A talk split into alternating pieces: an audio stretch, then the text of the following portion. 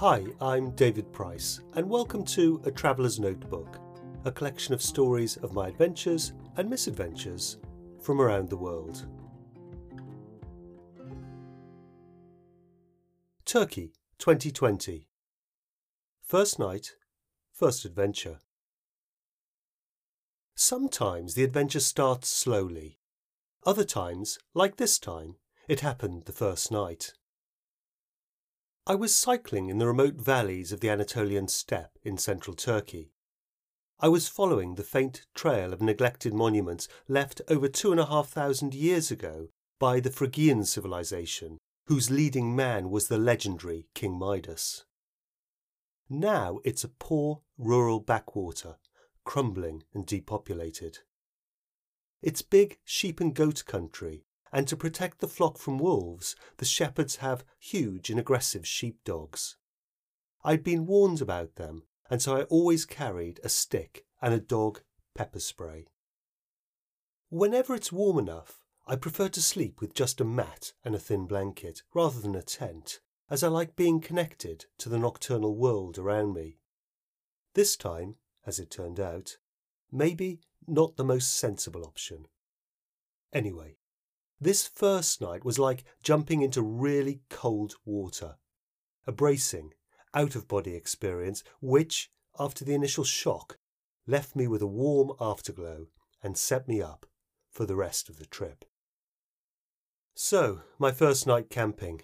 Where to begin? Firstly, to go back. It was an exhausting day an eight hour coach ride, and then a hard 40 kilometre cycle along a dual carriageway with juggernauts thundering past and lurching towards me as they waved and tooted. The hard shoulder was either wafer thin or slightly wider but heavily rutted, and the only way to drown out the danger was to put on some good music and trust to fate. I shared the hard shoulder with a jovial farmer driving a tractor. He'd overtake me on the uphill and wave and shout encouragement, and I'd do the same for him on the downhill. Finally, at about 5:30 p.m., I arrived at the tiny village which marked the start of my route. I needed to find a place to camp as the sun sets quickly this far south, and I only had about half an hour. I took the bike off road, stuffed all my kit in my rucksack, and pushed it up into the hills. Just before dusk, I found a terrific spot. The rock here is called tuff. It's volcanic ash that's been compressed and it forms these interesting craggy escarpments. I set camp on the flat base of one of these with a towering rock face behind. In front was a large standing stone, which gave me protection from the light wind and cover from being seen by anyone in the shallow valley below. It's always a relief to find a good camping spot, and now, after the exertions of the day, it felt great to finally sit still and take in the sight and sounds of the landscape. As the sun set, the valley turned from pink to purple, and the first stars came out. I could only just make out the movement of a large herd of goats, but because the bowl shape of the valley reflected and amplified sound, I could clearly hear their bells and their bleating, and the guttural coaxing of the shepherds. I felt like I'd stepped back into another world, timeless and gentle. My adventure had started. Exhausted, I lay down on my mat, and with its reflective surface facing up, and my body radiating heat from the day, I closed my eyes and let myself slip into sleep's warm embrace.